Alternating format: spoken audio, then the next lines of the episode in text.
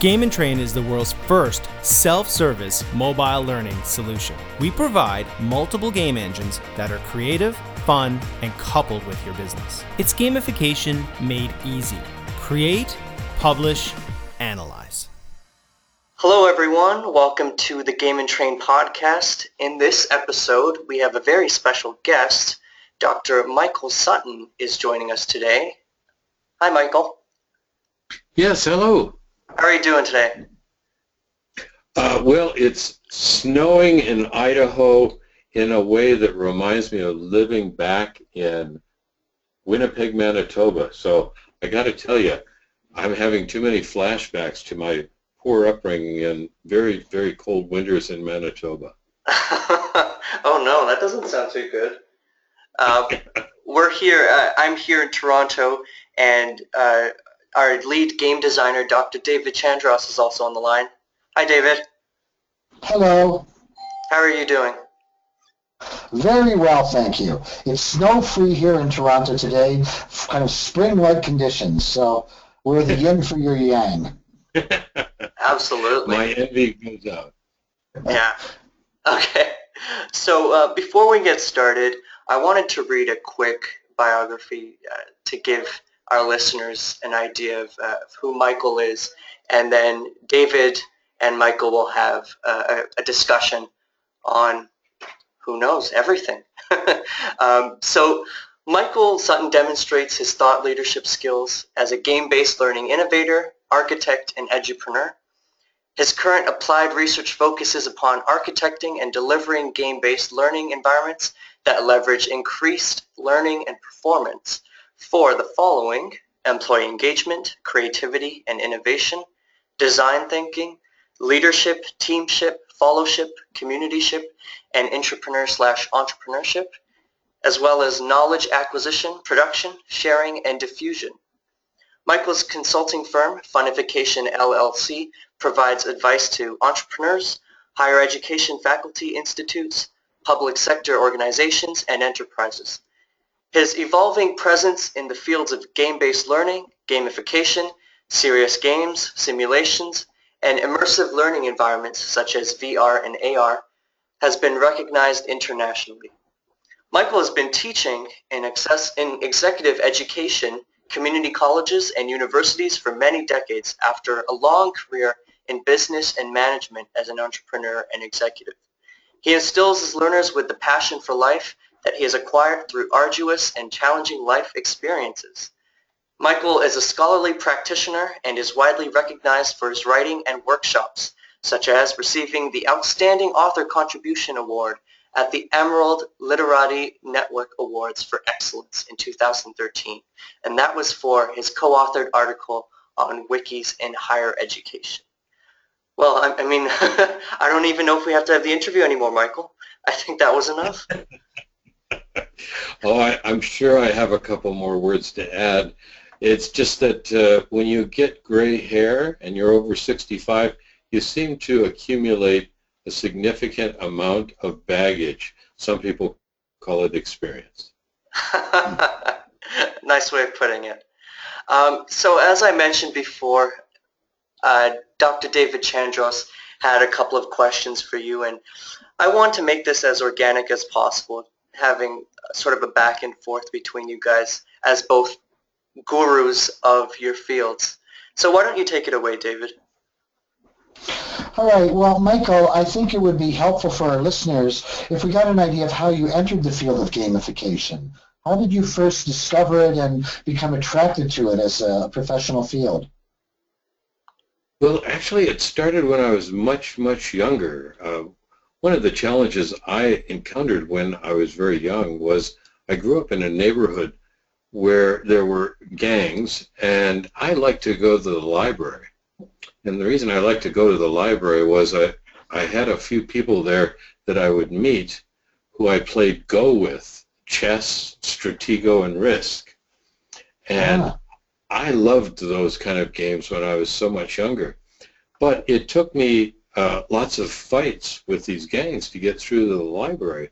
So it, it emblazoned me to be uh, very, very interested and motivated to to uh, find games to play. Uh, and I outwitted many of the gangs in the neighborhood I grew up in uh, by gamifying my quest to get to the library. So it really started quite early. And then, you know, when I was in the corporate world, about uh, 40 to 50 percent of my consulting was in the area of training, and development, and learning.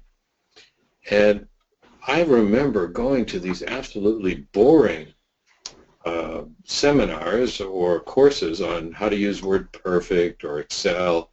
And I thought to myself, if ever I teach this, I've got to get increased engagement from the learners.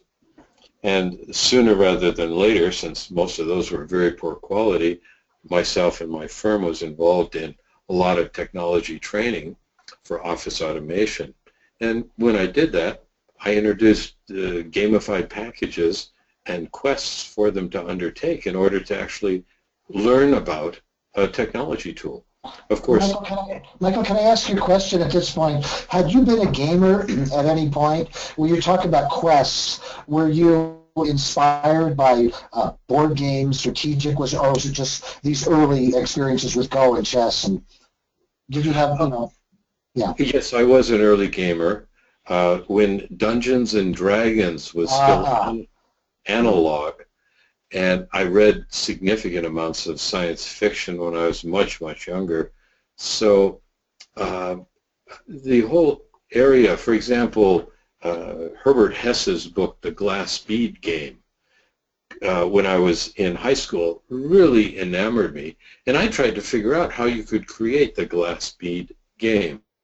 So I also started out in the video area when Pong were the first games and went to many, many video arcades with my colleagues uh, at that time and spent a lot of time uh, increasing my eye-hand coordination. Of course, I never did become a fighter pilot, though. Right. Next uh, next round. Um, so these had an influence as you entered it. So as you continued in your world of gamification, what were your early uh, game systems like? Can you remark on how people receive these ideas and how you began to introduce this into this world that you describe as rather sullen and ponderous, this kind of learning you were trying to liven up? Well, when I began uh, teaching, I I'm a late bloomer, so I didn't get my undergrad degree till I was 33 because I spent too much time as an entrepreneur in Canada trying to build businesses, and then uh, was invited in when I was 50 years old to McGill University in Montreal to take on my doctorate, and therefore I I didn't really graduate until I was 57, but around wow, 54 years old, I was invited while I was ABD, all but dissertation, uh, to set up a new knowledge management and usability engineering program at Kent State University. So I spent three years designing, developing, and delivering the courses there. And while I was doing it, I introduced analog card games, online, uh, for example, one out of Toronto called Experience Point, a number of games to help the learners understand what knowledge management was all about and how change management, transformation took place in organizations, and building new skills in leadership uh, and teamship because many of them were, mm, let's use the word nerdish. Uh, so their emotional intelligence quotients were not very high. And what I found was by uh, simply introducing games, they learned how to work together, communicate, and build new skill sets that were going to be much more applicable in the workplace. Very interesting. So, I mean, a couple things come out of that. One of it is that you began your career and began innovation at a point when some people are ending their careers. So that is absolutely impressive and astounding and commensurate with the kind of work that we're seeing now where um, there really are no limits on where we can contribute the, um, in terms of our career. We can find whole and you also mentioned something I'd like to pick up on a little bit. You talked about the use of analog card games and unplugged gaming. Um, could you give us just maybe just a short example, you know, of, of how you might have done that or introduced that? Yes, uh, I'd be glad to. And and just to follow on by uh, about one of your remarks, I've always considered myself a lifelong learner, mm. not not a student. And in fact, in the late 60s, when I first tried to go to university, there was this incredible power relationship between professors and students. And I was a activist and student radical, and I couldn't stand that power relationship. So I dropped out of university very early on, and I only entered it after I really gotten work experience. And in doing so, it helped me to realize that just building entrepreneurial businesses was part of my lifelong learning and that the formal degrees were only um, union cards, credentials that could be used later for people to actually say that you can develop theories. Uh, my first book, book was published in 95, and at that time academics uh, uh, looked down on me because how, how could I dare to talk about something like knowledge management, uh, records and document management if I didn't have an advanced degree. So I, I came into the, uh, the idea of getting an education because I wanted to change the way things were taught. And you can only do that if you've got a union card, right? I mean, you've got one. Mm-hmm.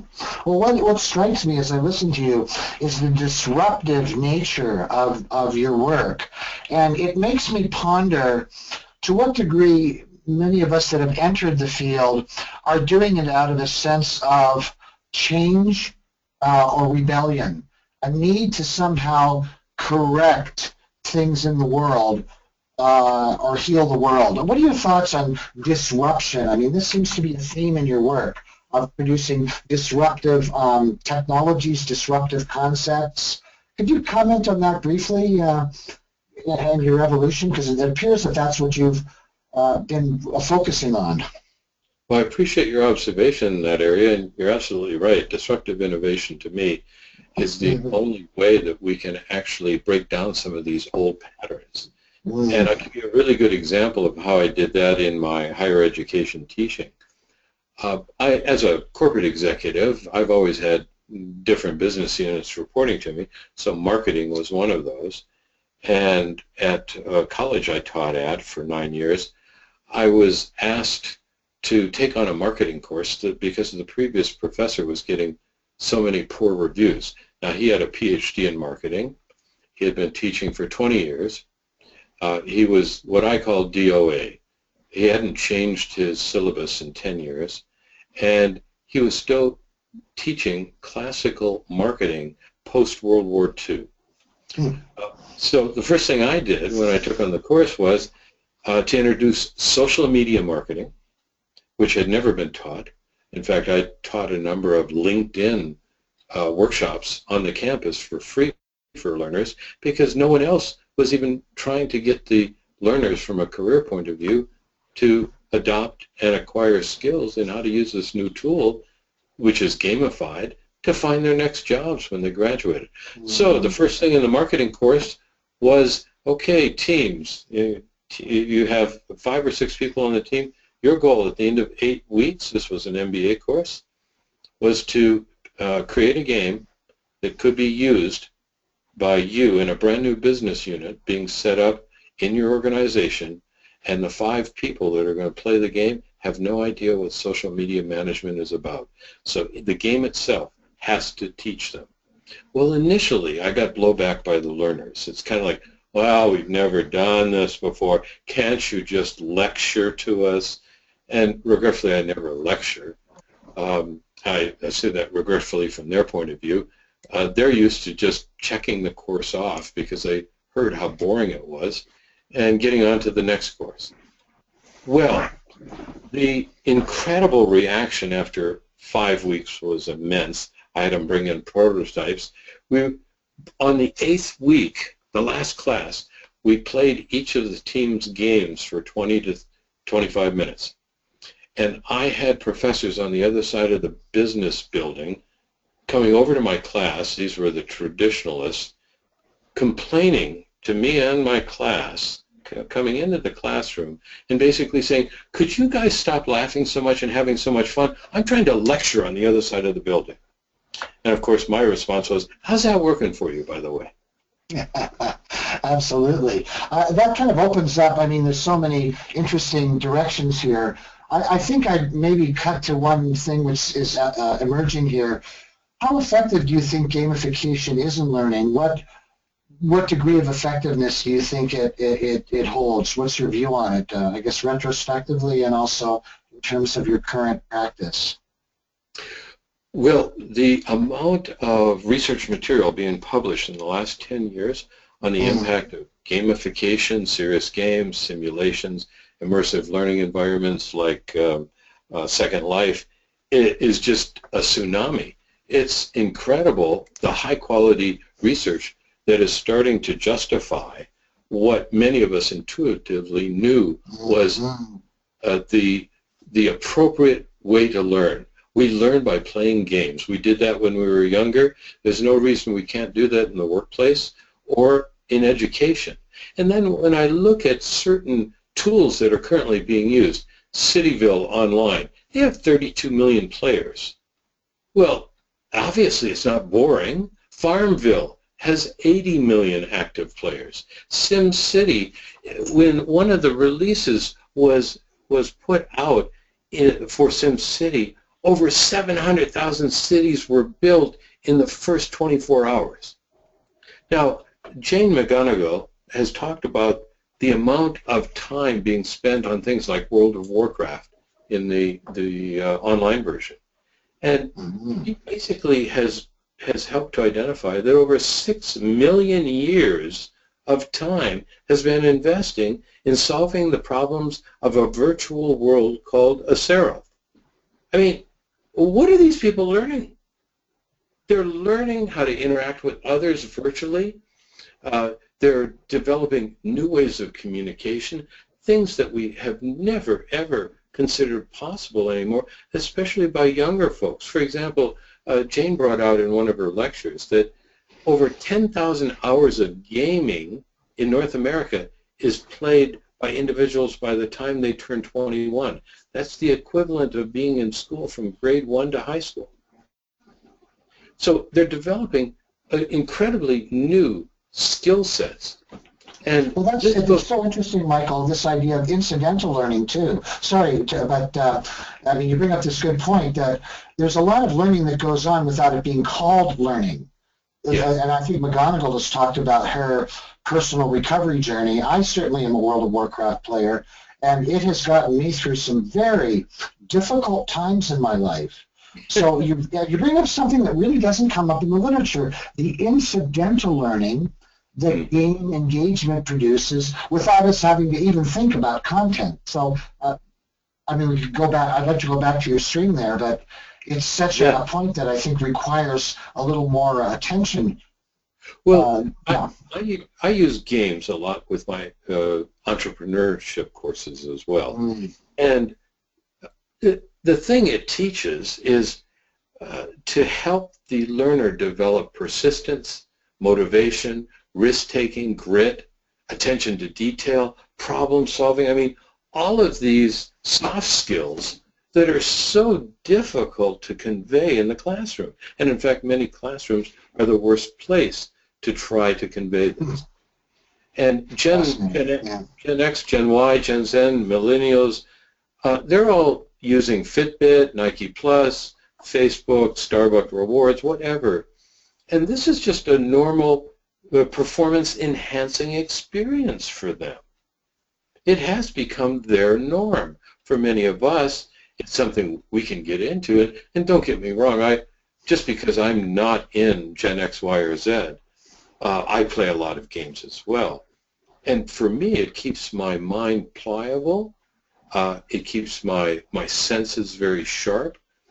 And I think we've already noticed many manufacturers are coming up Luminosity, and quite a few others, saying that if you're going to avoid Alzheimer's or whatever when you get into old age, you should continue exercising your brain. It's a great way to make the plastic of our minds malleable.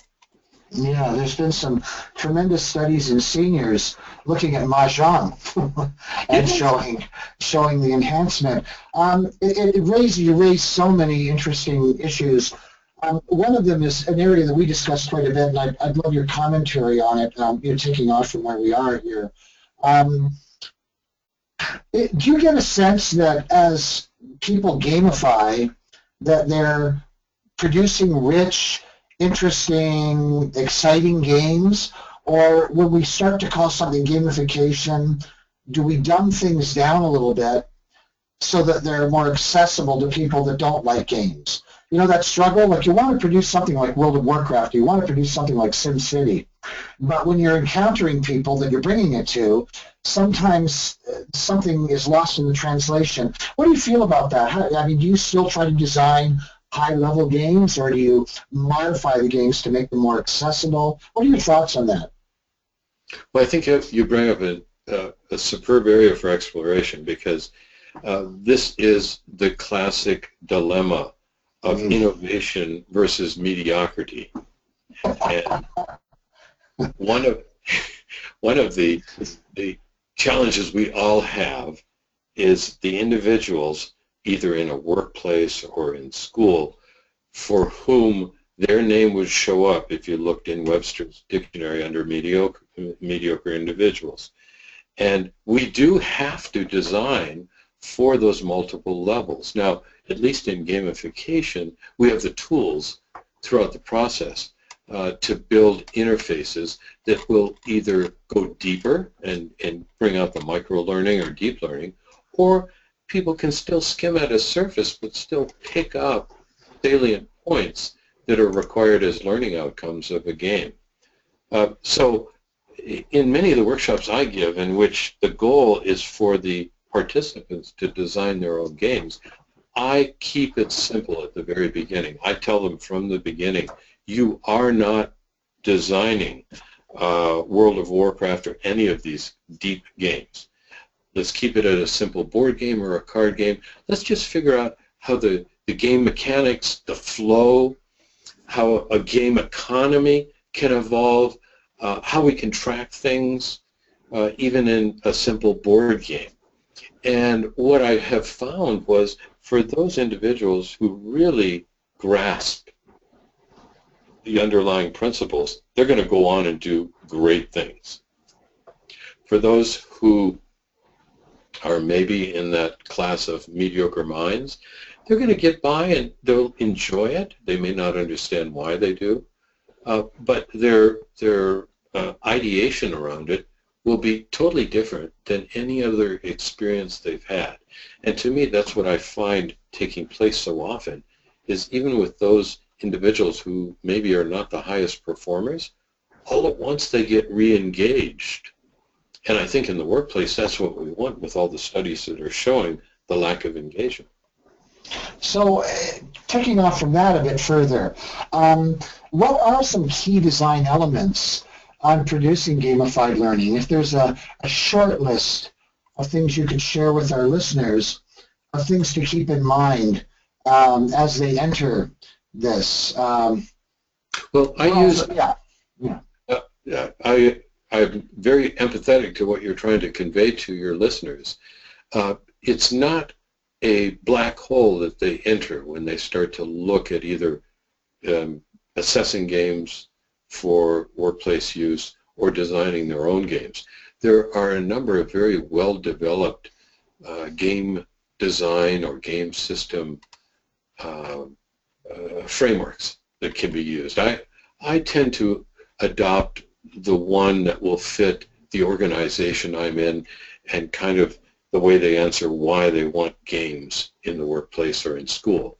But I use uh, often one for illustrative purposes by a fellow called Mitgutsch. It's M-I-T-G-U-T-S-C-H.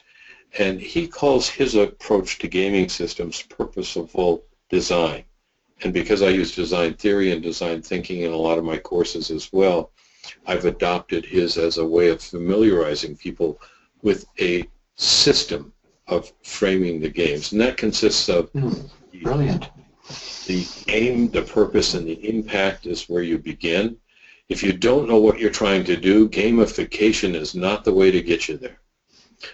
Uh, and then we start out by uh, working with the aesthetics and the graphics, the visualization of how they want to portray the problem to be solved or the quest, and then help them to learn about storytelling, storytelling and developing narratives around the characters or the plot. That's followed by then immersing themselves into how the mechanics of this works. You know, you have your rules, your goals, your rewards, uh, your different levels, uh, and all of those can be poorly designed and make the game absolutely worthless to play. And I think that's one of the things we probably run across both in the workplace and online.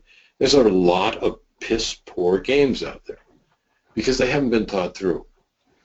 The fact that they're called games gives them a uniqueness factor, but once you've even begun to work with the interface, you can dismiss it immediately as just a poorly designed situation.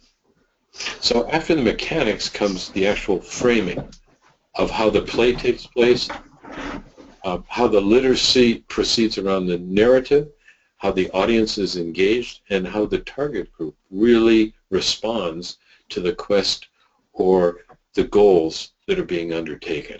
And Oh, finally, this is fascinating. Oh, sorry, Michael. Go- You did raise so many good questions along the way in front there, but let, let, yeah, let's, let you The finish. final- final step after going through aesthetics, graphics, visualization, narrative, mechanics, and framing is to actually build the content and te- then test it. So that content, uh, the, basic information to be conveyed, to me, that's one of the things about this purposeful design by Mitgutsch, is that that comes last. And regretfully, that's Ah, usually where most people begin. Yes, it's like innovation, Rogerian innovation theory. We often begin with, hey, listen to my great idea. and innovation theory wants you to first give them the return on investment and the investment. And then you work toward the middle. You eat the, the center of the Oreo first, as it were. now, can I, I, now, there was a question that prompted and, and that, that, that led to my brief interruption there. Um, there's ways that we design. I mean, there's fashion designers, and when they're interviewed as where they how they work, they take walks, and they might see a fascinating shape as they're walking through Cabbagetown, a beautiful part of the city, and that architecture reminds them of a theme. They get home and they start drawing patterns. Um, when I design, I tend to do a lot of it when I'm in nature, when I'm away from cities. I go out into the forest and I'll ski or I'll hike for hours, and the problem churns in my head. It's kind of with me all the time. That my unconscious is working on it.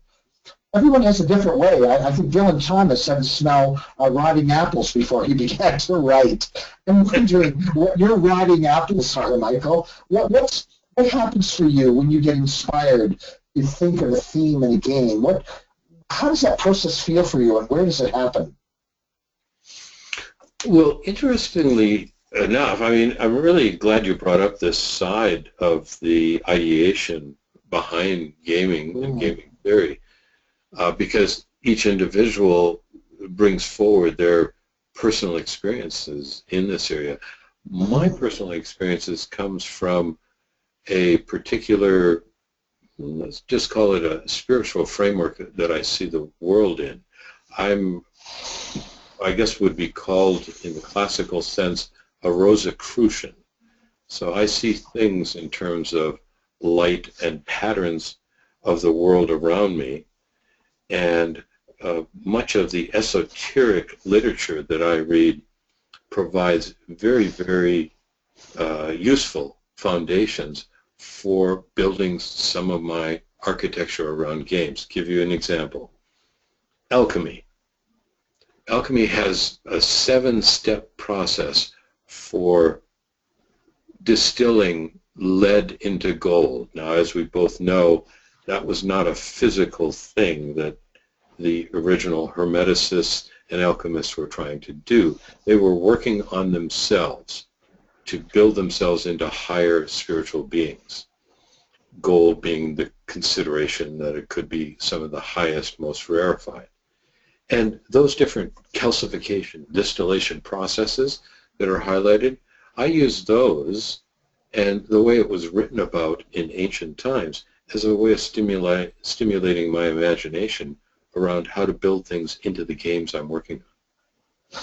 Fascinating. So you're drawing upon not just a repository of game mechanics per se, you're drawing upon something much deeper than this, aren't you? You're coming back to worldviews, uh, perhaps Jungian constructs. You know, it's funny because I'm informed in my design a lot by, I teach courses in the history of civilization, um, mm. things like this. So we'll look at Babylonian, different empires, and I get inspired very, in a very similar way to you, Michael. It's different, but it does come from a way I see the world, and it kind of comes from uh, being inspired by history and art, aesthetics, and great works. And you know, we don't talk about this stuff much, do we? The gamification literature, there's not enough of this kind of conversation that we're having about well, where does, yeah.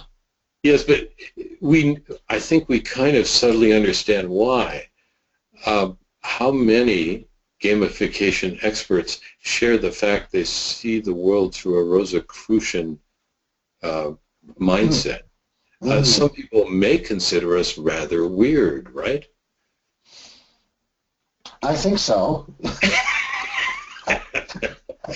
I, I think so. I think it's marketable weirdness. Um, it's you know, innovative and creative, that's for sure yeah, but there's something deeper going on. I mean, if I try to piece together the elements of what you've told me, it's looking at change agencies at the root. And you know, it's funny. Amy Jo Kim talks about the same thing: mastery and the journey of learning.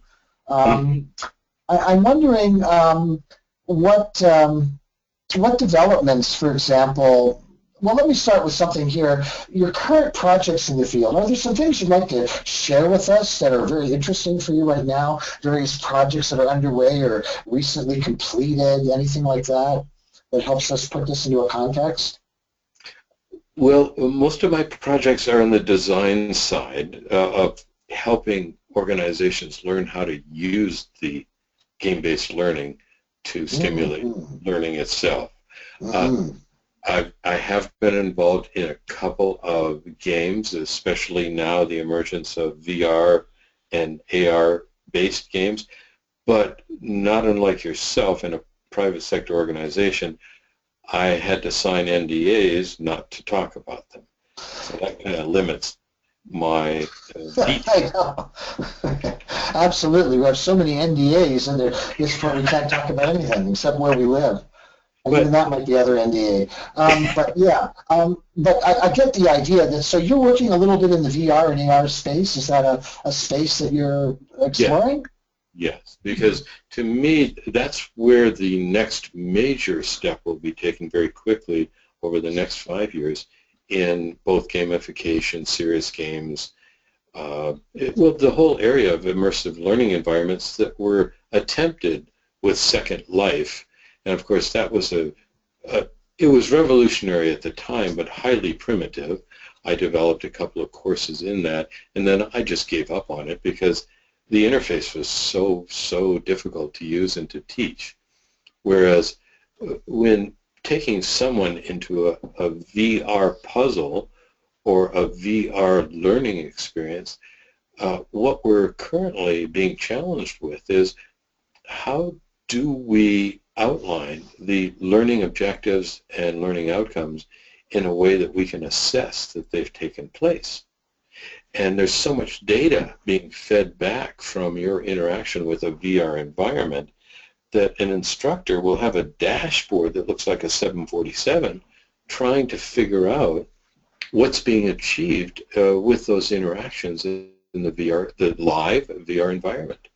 So I'm working now on a, a, virtual reality for education canvas, similar to a business model canvas, or the lean canvas, or even the gamification canvas, where we can give faculty members or learning designers, uh, IDs, instructional designers, a tool to start mapping out what they're trying to achieve before we even begin the process of te- touching the technology. And I have a couple of um, clients in Britain, for example, that are creating these immersive educational environments now in VR. And their biggest challenge is that they'll get a professor to to outline conceptually what they want to do, or an instructional designer for a corporation, then they deliver it with a bunch of developers and a game engine, and then the person starts to tweak it, right? And of course, the scope of the project goes wonky, and the expenses go up. So I'm trying to uh, design a framework that will help to build the scoping uh, uh, bounds into place at the very beginning so the communication between the, the conceptualizer and the developer uh, becomes much smoother and much less expensive. So you're you're bringing together a lot of elements, aesthetics, uh, certainly, and VR and AR assets and asset development. Um, I get to the point. I guess there's some questions of affordability. Um, you probably have to work with this. How do we get around that? Do we just keep waiting for Oculus Rift to get down to the hundred dollar mark, or I mean, it's designed to be our assets. So you have whole teams of. There's one team I'm working with right now, and they're they've got a whole team of artists, and of course they make a bench, and that's an asset in VR. But now you can repurpose events by reskinning it, so now it becomes a, a table, etc. Mm-hmm. What are, uh, these are still are, are there a lot of prohibitive cost limitations that are keeping us from all jumping into VR, or what are your thoughts on where we can sit with respect to that? Whether you see it as primary? Well, we certainly are presented with the financial constraints, but this has always been relevant to anything we develop. So That's the question true. is finding a client uh, where the executive champion has deep enough po- pockets to do some experimentation and exploration, as well as the the team being able to deliver something very useful. And I'm just running across more and more companies out there and a few educational institutions that are starting to invest. So you are correct, though. There is a point of uh, economic, uh, what's it called, um, return, and that is when the Oculus or HTC or whomever creates these uh, uh eyewear, bring it to the point where it's not this heavy luggable thing on your head, just like the early luggables instead of laptops. Yeah. And once it reaches that point, uh, yeah. It'll it should cost less than a hundred dollars. That will make it highly feasible for experimentation.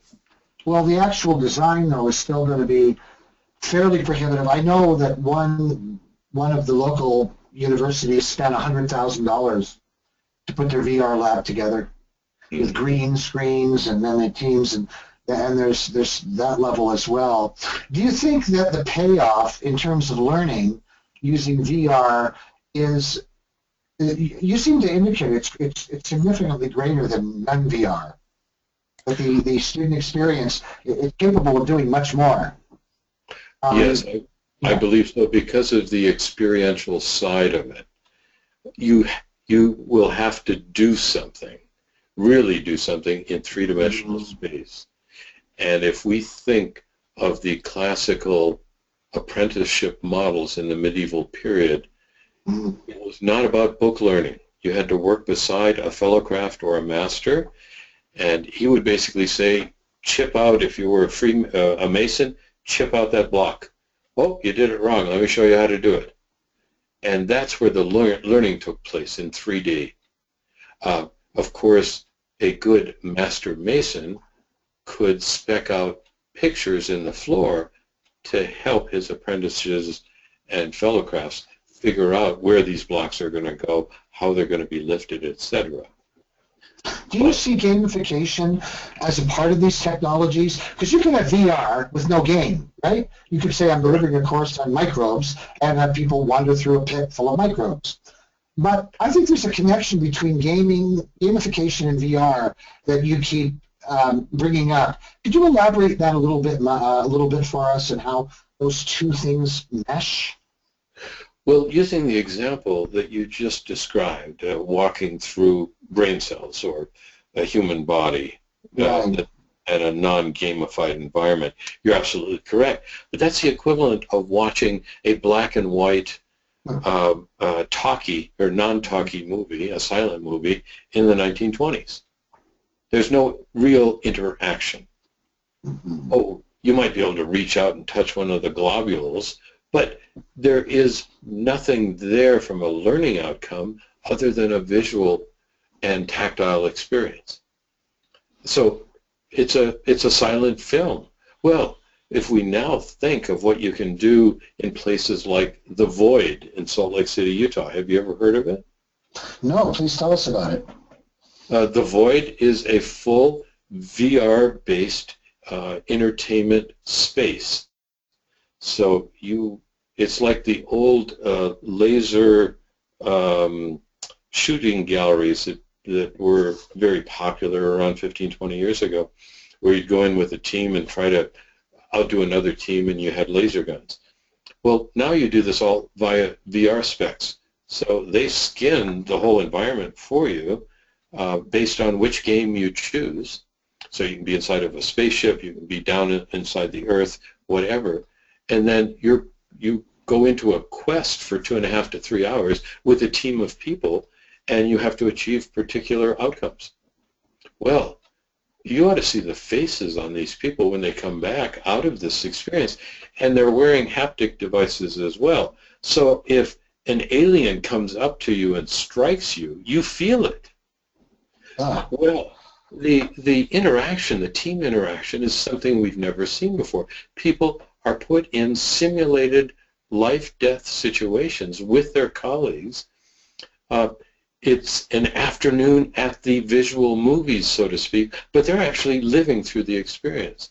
When it becomes part of the lived programming, the brain picks it up so totally different than the two-dimensional space we normally deal with in learning. Wow. Wow. You really opened up. I think uh, the, one of the questions open up is uh, I was going to ask a little about the future, but I think you've given us the future. So there's more to VR than just uh, more convincing looking bacteria. we're actually we're, we're actually engaging other parts of the brain. You're really talking about a revolution in, in the neuroscience of learning by introducing the VR, aren't you? That's absolutely true. Now, one of the other elements of it that I think we've got to think in terms of uh, is that with the millions of people engaged in things like World Warcraft, Farmville, Cityville, SimCity, what if we want to think in terms of engaging sets of engineers, uh, botanists, agrologists, uh, uh, biologists in terraforming and exploring a new world as if they had taken space travel to get there. They will actually spend more time in that virtual 3D space building and creating things that have never been created on this planet and overcoming obstacles we have not encountered yet because they're going to be putting themselves in a totally new space, a workspace, a thought space that never existed before on this planet. What if we simulated uh, Mars colonies by people having to live them for 8 to 10 hours a day in virtual space. We would learn so much about space exploration, constraints, issues, problems, concerns, and benefits of that. And in fact, we would be building technology that with a 3D printer, we would probably be creating in space to use within space stations. So it's a new way of perception and probably a whole new way of learning. I mean, is it that radically, would you say this is a new paradigm of learning or uh, an augmentation of what we've always done since the time of the ancient Greeks? It sounds like you're hinting at a really new way that isn't just recycled John Dewey. Well, there are new elements to it. I, I don't think we have got the vocabulary we need. a Mm. We need a few Whiteheads and Deweys and, and Yeah, a few whiteheads. oh my goodness, one of my favorites. I think I sort of vaguely half understand part of what he says sometimes. Well, there's one chap I, I read a lot of. His name's Rudolf Steiner. I don't know if you've run across Absolutely. Yeah, I mean, I mean, these people, schools and yeah, they peer into a world that um, we can only catch glimpses of. And I think we're limited right now with how we can formulate vocabulary to describe what's going on. At the same time, we're, we're kind of seeing the introduction of a technology that creates uh, and solidifies the apprenticeship model. And that Right. has been used for millennia as a way to learn. So in a way, yes, we've got a bit of new technology uh, that augments that and, and the learning is augmented. We're seeing what apprenticeship models can do uh, at its height, not at, at its lowest. Because you can redo things all the time, right? yeah. Whereas I mean, if you're, you're talking about something very big here. It doesn't seem like we're even talking about learning. You're talking about a whole new way that we can function in the world. I mean, if we pull this through, you know, on a trajectory with what you're saying, um, it does build upon the old, but the new is very strong. Well, Arthur C. Clarke had a terrific novel called Childhood's End. Right. And that's where I think we're at right now. We're at childhood's Childhood's End. Wow.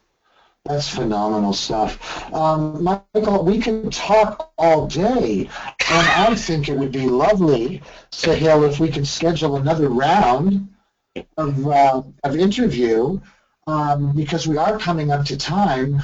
Um, Sure. and it's hard to stop this because we could just, I think we're just beginning to touch uh, the, you know, just to scratch the surface of this phenomenal pioneering work you're doing in the area. Um, are there any kind of concluding comments about uh, where where you see uh, us being able to all collectively uh, bring about this type of change in corporate and educational contexts? Or is there a call to action somewhere for us? Well, actually, yeah. I'm I'm trying to craft a manifesto, but uh. And there've been a number of e-learning manifestos. Uh, I I do not feel as positive about the future as I'd like to. I feel much more cynical because of the experiences I've had in both higher education and corporate learning and training. And um, it takes so long for these monolithic organizations to move into innovation, uh, especially universities. So Ah. I wish that there was uh, a sense that we're actually starting to build a tsunami.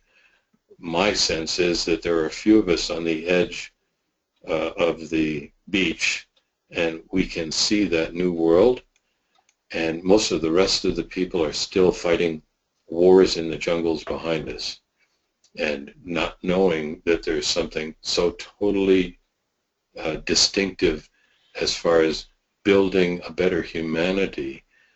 Uh, so I wish I could be more positive. Maybe over the next year I'll, I'll be less cynical, but uh, right now I just do not see people changing very quickly. I've, I've been in faculty workshops and I've been able to turn people around very quickly, kind of like uh, how, um, what's that uh, uh, kitchen guy, Kitchen Hell, uh, uh, Uh, Chef Gordon Ramsay. yeah, Gordon Ramsay. You know, he Yeah. can go into a restaurant and in less than a week he turns them around into a successful restaurant. I wish transformation management was that simple. Maybe we need a reality show. that's that's it. That's it.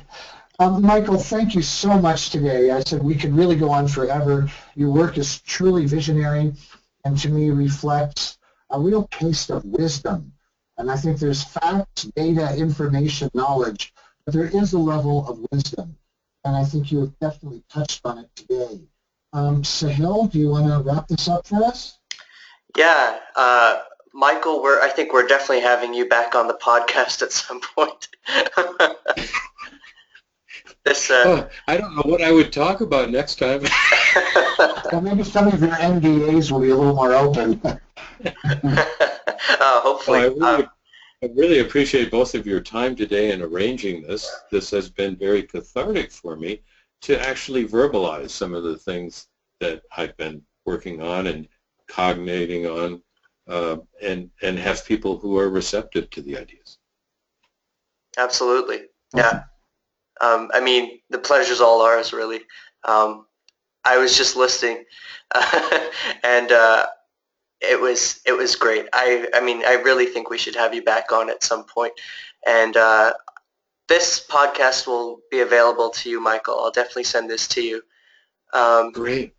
yeah. Uh, all the best, and speak soon. And uh, can't wait to have you back on. Well, I look forward to finding a way to collaborate with your team. Uh, it sounds like you're doing some very fascinating work in ARC as well, and I'd like to learn more about that. Absolutely. We'll definitely speak. Alrighty. Um, so that's it for today's podcast, everyone. Thank you for listening.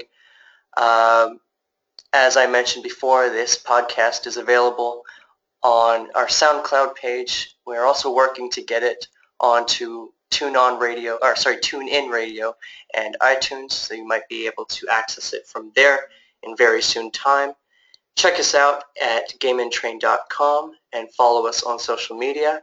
And we hope to do more of these interviews. Stay tuned. Thanks very much. Bye-bye. Take care. Bye. Bye-bye.